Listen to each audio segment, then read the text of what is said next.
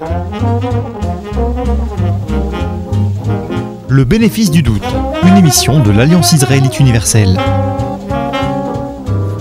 Bonjour, Ariel Danan au micro pour cette nouvelle émission euh, du bénéfice du doute. Nous avons le plaisir de recevoir aujourd'hui Mireille Adas-Lebel, avec qui nous avions déjà présenté une émission la semaine dernière consacrée au roi Hérode, ou plutôt à la montée en puissance de ce, nouveau monarque au parcours tellement complexe et qui a laissé des impressions euh, contradictoires. Et nous allons dans cette deuxième émission avec Mireille Adas-Lebel, qui vient de publier une biographie du roi Hérode, justement. Nous allons évoquer euh, la carrière euh, de ce roi. Mireille Adas-Lebel, bonjour, bienvenue. Merci d'avoir accepté notre euh, invitation. Vous êtes historienne, spécialiste du judaïsme antique et de la langue hébraïque, professeur émérite d'histoire des religions à l'université de Paris 4 Sorbonne. Vous avez publié de nombreux ouvrages, dont les plus récents donc, une histoire du Messie en 2014 et cette biographie du roi euh, Hérode publiée il y a euh, quelques, quelques semaines.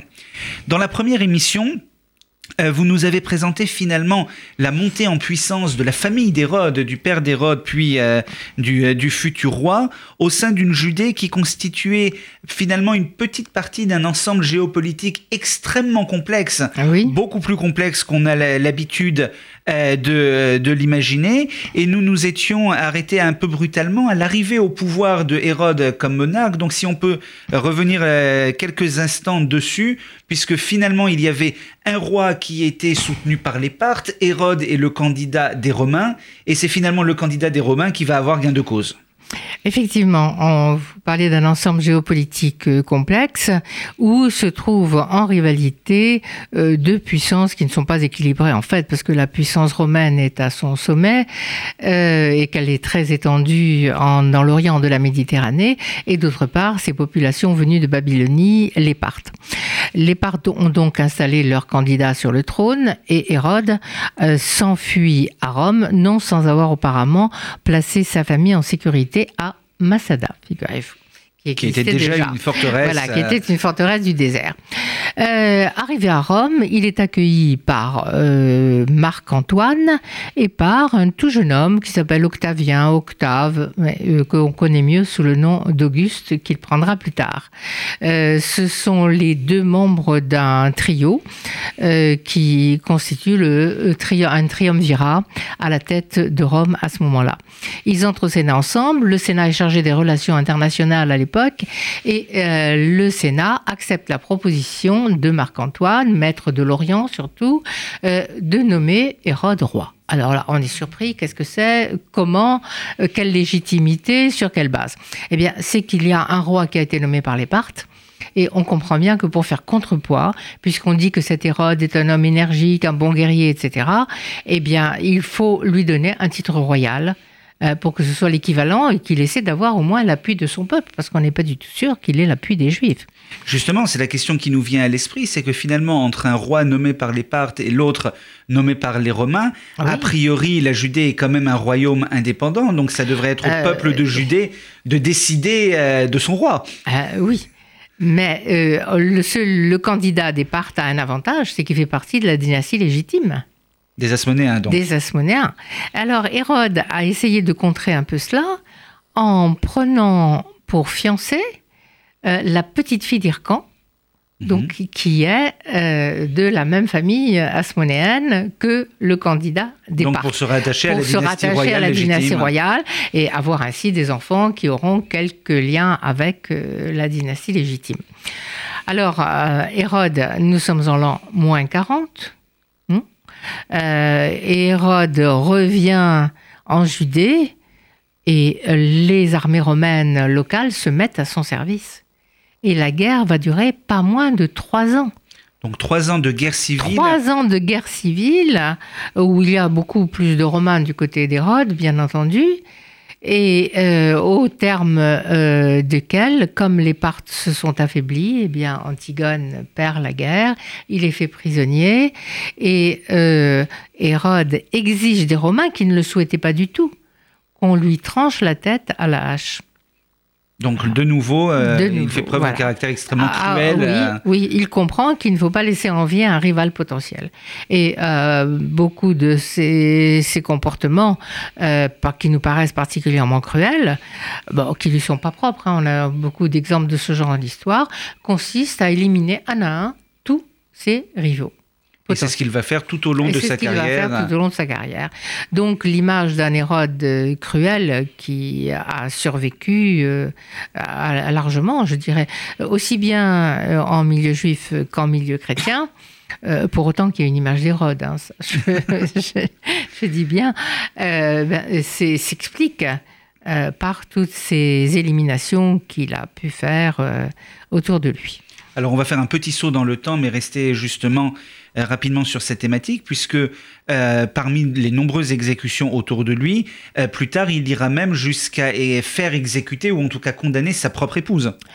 Euh, oui, par ça c'est à cause des intrigues de cour, euh, nous dirons de Sérail. euh, oui, euh, euh, comment on éveille la jalousie d'Hérode contre sa femme Marianne qui est, qui est si belle, si noble, etc.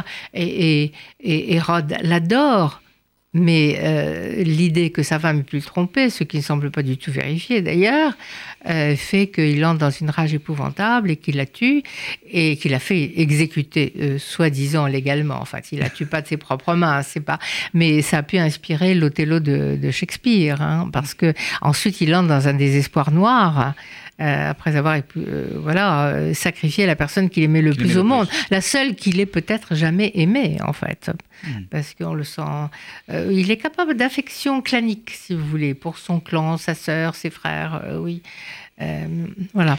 Mais ensuite, mais il fera pire. euh, donc, je ne donne pas les, les- les- les détails parce que vous le découvrirez. euh, comment il en arrivera à tuer les meilleurs successeurs possibles qu'il pouvait avoir. C'est-à-dire les enfants, deux fils qu'il avait eus de Marianne. Donc il ira même jusqu'à faire Il exécuter ira ses même jusqu'à les faire exécuter après un mère, euh. un procès inique. Euh, alors, euh, la- dans la tradition chrétienne, on a gardé l'image d'Hérode, massacreur des innocents. Alors, qu'est-ce que c'est les innocents? Euh, Ayant entendu dire que qu'allait naître à Bethléem un enfant qui deviendrait roi des Juifs, donc nous voyons bien Nous la voyons prophétie concernant Jésus, il décide de faire massacrer tous les enfants jusqu'à deux ans. Bon. Alors, euh, j'ai l'impression que dans la tradition chrétienne, on voit ces enfants comme des enfants chrétiens. Mais en fait, si vraiment il y avait eu mille enfants jui- juifs, euh, parce que ça ne pouvait être que des enfants juifs à Bethléem, massacrés sur l'ordre d'Hérode, notre source principale, qui est une source juive et en grec, Flavius Joseph en aurait parlé. Or là, pas du tout, pas du tout. On voit bien que la légende s'en est mêlée et qu'on a un peu greffé un pharaon sur euh, Hérode. Justement, ça nous amène à une question un tout petit peu plus euh, euh, théorique, méthodologique. Finalement, dans tout ce que vous nous avez déjà dit euh, sur, euh, sur Hérode, sur sa famille, quelles sont les sources historiques qui existent rapidement? Flavius Joseph, donc principalement, Voilà, mais, mais alors- qui est, de qui il s'agit. Alors, je rappelle qui est Flavius Joseph, auquel j'ai consacré une biographie dans la même collection chez Fayard il y a déjà un certain nombre d'années. C'est un, un fils de prêtre de Jérusalem qui se trouve euh, emporté dans la tourmente de la révolte des Juifs contre Rome en 66, qui d'abord défend la Galilée contre les Romains, finalement prisonnier des Romains, il devient leur interprète et après la, la guerre, eh bien, il reçoit une commande, écrire le récit de cette guerre. Cette commande est une commande impériale, il obtempère aussitôt. De général, il se transforme en historien. Et si nous n'avions pas Flavius Joseph, nous ne saurions rien de la guerre dont il a été le témoin oculaire, mais nous saurions infiniment peu de choses aussi de toute la période qui a précédé et sur laquelle, après avoir raconté la guerre, il revient dans un livre appelé Antiquité du judaïsme. Et c'est là qu'il développe le plus longuement dans les derniers livres euh, le règne d'Hérode. Alors lui-même n'est pas contemporain d'Hérode. C'est ça, il est, il est- Euh, il est venu une ses génération sources? après. bah, Ses sources, il nous le dit. À son époque, il existait encore des livres qui ont disparu de nos jours, notamment un certain Nicolas de Damas, qui était un Syrien hellénisé ou un Grec de Syrie, comme on voudra, et qui a vécu à la cour d'Hérode et qui a écrit l'histoire du règne d'Hérode. Qui était un peu l'historien officiel à la demande même d'Hérode. Voilà, après avoir été à la cour de Cléopâtre d'ailleurs. Et donc, on a beaucoup tourné autour du sujet depuis euh, ces, deux émissions, mais finalement, pour vous poser la question de manière encore plus franche, dans quelle mesure Hérode est un roi, un monarque indépendant? Euh, dans quelle mesure la Judée est indépendante face à, face à Rome, on a quand même l'impression que c'est extrêmement imbriqué, qu'il n'est rien sans Rome. Bon, effectivement, mais Hérode ne fait pas exception, car il y a encore quelques petits royaumes, notamment en Asie mineure, et euh, Hérode est typiquement ce que l'on appelle en histoire antique un roi client. Un roi client, c'est-à-dire qu'il a une certaine autonomie sur place, donc on préserve l'honneur du pays, euh, bon, et quelquefois, malheureusement, on le laisse un peu trop faire ce qu'il veut, euh, d'où les assassinats les condamnations, euh, exécutions sommaires dont nous parlions. mais en même temps, sur le plan de la politique extérieure, il est entièrement entre les mains de Rome, il envoie des troupes euh, à Rome euh, ou en Orient, lorsque Rome vient combattre en Orient. Et euh, même, il ne peut pas régler sa succession lui-même. Sans, en référer, à, référer à l'empereur. Il propose, et là, en l'occurrence, ça avait été accepté par l'empereur Auguste, mais il ne décide pas tout seul.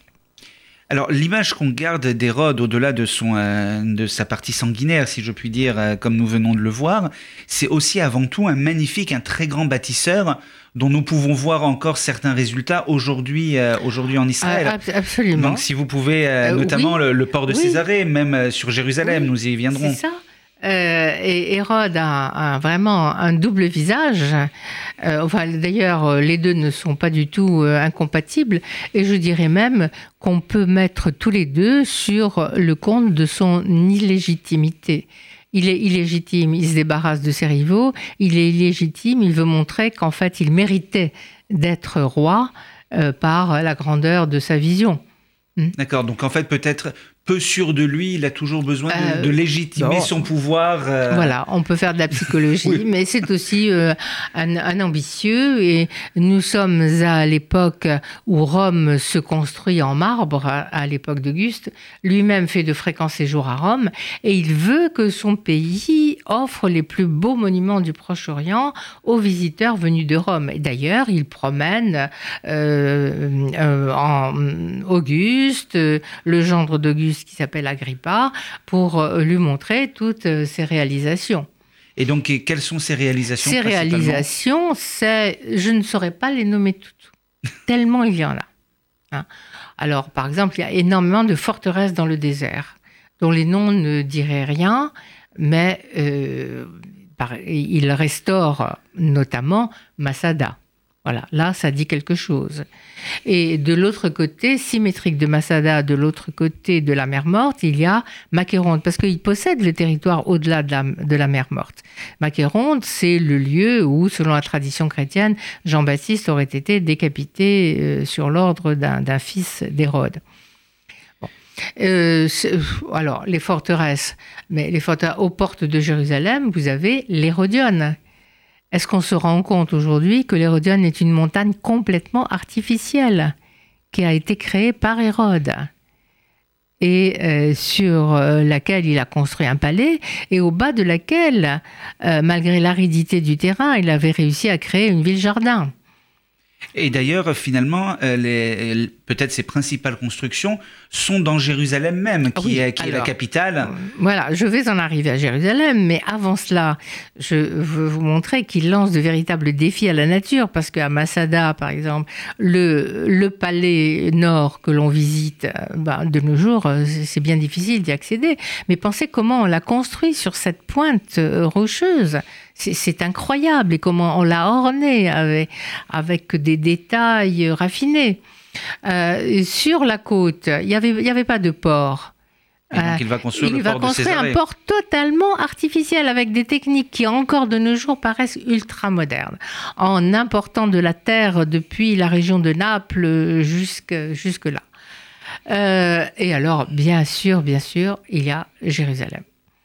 À Jérusalem, euh, je dois dire qu'il commence par la tour Antonia, Mhm. bien que euh, Auguste se soit disputé avec euh, Marc-Antoine, euh, voilà, euh, bien, il, il donne le nom d'Antonia à une tour qui domine euh, le temple. La forteresse Antonia plutôt. Et puis, un, il se construit un palais absolument magnifique, ce qui, dont on voit les vestiges à la porte de Jaffa aujourd'hui, avec trois tours magnifiques qu'il a appelées Hippikos du nom d'un ami, Phasaël du nom de son frère aîné, et Marianne, la plus jolie des tours, s'appelle Marianne. Voilà, vous comprenez pourquoi. Euh, mais ah, et il finit par aussi reconstruire le temple de Jérusalem. Alors, qu'est-ce qui a motivé? Il n'était pas particulièrement pieux, vous voyez tout son comportement. Quand il allait à Rome, je suis pas très sûre qu'il mangeait cachère. Mais euh, qu'est-ce qui l'amène à reconstruire le temple Euh, D'abord, je pense qu'il a suscité une certaine méfiance dans la population du pays qui, ne l'aimait pas beaucoup, il faut bien le dire, parce que à Césarée, il avait bâti un temple à Auguste et à Rome.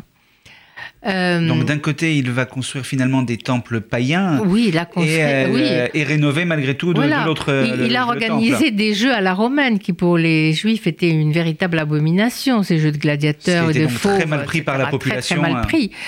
Euh, et puis, euh, on peut se dire aussi qu'il était conscient d'avoir commis pas mal de péchés, que peut-être c'était une manière euh, euh, de de sauver son âme et son avenir dans le monde futur. Euh, mais euh, aussi, je crois qu'il y a son ambition.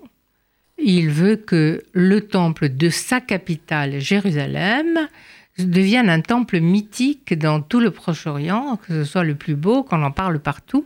Et effectivement, l'esplanade qu'il agrandit considérablement, l'esplanade que nous avons aujourd'hui est une esplanade qui a été agrandie par Hérode euh, du côté ouest, euh, du côté sud, euh, et qui devient la plus grande esplanade du Proche-Orient euh, pendant très très très longtemps. Et donc, il, il abat une partie des monuments qui lui paraissent trop modestes. Il fait reconstruire la partie sacrée par un millier de prêtres qui se transforment en maçons. Il fait venir des pierres, on ne sait pas trop où était la carrière, comment il a fait pour transporter ces pierres énormes qui pèsent plusieurs tonnes. Il construit un bâtiment splendide qui effectivement devient le joyau de, de son royaume. Et d'ailleurs, qui laisse une trace, enfin, dans certains textes, cette fois-ci de, de la tradition juive, on, on est impressionné par la magnificence finalement de ce temple de Hérode. Bien sûr, euh, c'est à ce temple que pensent nos rabbins quand ils disent euh, dix mesures de beauté sont descendues euh, sur la terre et neuf mesures, Jérusalem en a pris neuf. Et donc, c'est la référence au vu- temple de Bien sûr, qui n'a pas vu le temple de Jérusalem, n'a rien vu de, de beau de sa vie. euh, voilà. Euh, c'est un souvenir euh, ébloui.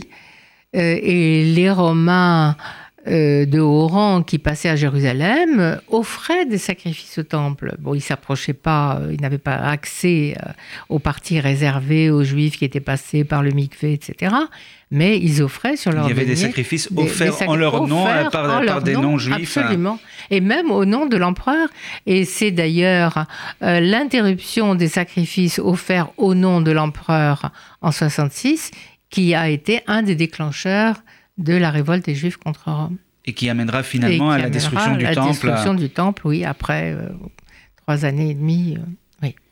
Alors, en quelques mots pour terminer cette, euh, Oui. cette émission, euh, essayons de voir finalement quelle est l'image qu'il a laissée dans la postérité, ce roi Hérode, entre ombre et lumière, comme je, je le, je le disais. Finalement, pour vous, a-t-il été plus bâtisseur ou sanguinaire, sanglant euh, Qu'est-ce qui finalement demeure euh, de, son, euh, de son rôle? Ah oui, j'essaie de ne pas parler en mon nom, mais au nom de la postérité. Bon, d'abord, les premiers à avoir recueilli son image, donc ce sont les premiers chrétiens qui, dans l'évangile de Matthieu uniquement, hein, il y a un seul évangile qui mentionne le massacre des innocents, donc nous présente un roi euh, cruel. Et puis, dans le Nouveau Testament, il y a d'autres Hérodes, mais euh, les gens confondent. euh, généralement, ils savent pas de qui il s'agit. J'essaie d'expliquer ça dans mon livre parce que l'Hérode de Jean-Baptiste n'est pas le même que celui-là. Bon. Euh, chez euh, les Juifs, eh bien, je pense que ça a été Evededomi, hein, un grand mépris pour cette espèce d'esclave, de serviteur iduméen Qui donc Hein. n'était pas légitime et n'appartenait même pas, pas au peuple. et dont on, on rappelle euh, euh, les circonstances dans lesquelles il a décidé de construire le temple, et ça aurait été un conseil qui lui aurait été donné par un sage euh, qui s'appelle Baba Ben et qui l'aurait fait euh, aveugler euh, d'ailleurs après avoir euh, tué tous ses collègues. Oui, donc c'est pas une image très très très positive. Euh, on, on a euh, donc dans, dans les passions du Moyen Âge euh, en Europe, on présente euh, toujours l'Hérode massacreur des innocents et on a l'impression que les innocents sont des chrétiens hein, à les entendre, alors que Jésus est à peine né. Oui, voilà. Bon, et ensuite, puis quand on avance, on s'aperçoit que la jalousie d'Hérode pour Marianne a été un thème d'inspiration considérable. Malheureusement, ça n'a pas produit de chef-d'œuvre. Mais euh, beaucoup d'auteurs s'en sont inspirés, Voltaire notamment, bah, une pièce qui a été un four, qu'est-ce que vous voulez, c'est pas de chance. Euh, Mais donc toute sa relation avec sa femme qu'il aimait passionnément, mais Voilà. qu'il finira par Voilà. faire exécuter. Mais euh, euh, la grandeur d'Hérode a été un peu oubliée, la grandeur en tant que bâtisseur, parce que le temple a été détruit, comme vous le savez, mhm. et que Césarée, qui était devenue la capitale du, du gouverneur romain, qui était splendide, c'était une ville magnifique, s'est effondrée dans la mer à la suite d'un tremblement de terre au VIe siècle. Alors c'est maintenant qu'on redécouvre hein, euh, le rôle d'Hérode en tant que bâtisseur. Surtout après 67, grâce aux fouilles Donc, des archéologues euh, israéliens, mais déjà un peu avant à Masada, en 56, avec Igaliadine fouillant à Masada mhm. et découvrant des choses extraordinaires qui avaient été entièrement recouvertes par le sable. Et puis maintenant, des fouilles sous-marines à Césarée, euh, des fouilles à Jérusalem. Euh, on connaît mieux aussi euh, le palais, tout ce qui entoure euh, donc euh, les constructions d'Hérode. Et si bien que il y a eu euh, récemment à Jérusalem une exposition sur Hérode euh, à la mémoire d'un archéologue qui a beaucoup, beaucoup fait pour euh, faire connaître Hérode, qui a fouillé à l'Hérodion, dans son palais de Jéricho aussi, et qui pensait avoir retrouvé le tombeau d'Hérode sur l'Hérodion, Ehud Netzer. Eh bien, le livre publié à cette occasion s'appelle Hérode le Grand. C'est finalement un hommage malgré tout. Merci beaucoup Mireille Adas-Lebel. Je rappelle à nos auditeurs que demain à 20h, donc lundi 22 janvier à 20h, à la médiathèque Alliance Baron Edmond Rothschild, 6 bis rue Michel-Ange dans le 16e, nous recevrons Mireille Adas-Lebel pour une présentation de son livre sur Hérode qui sera suivie d'une signature. Bon après-midi à vous.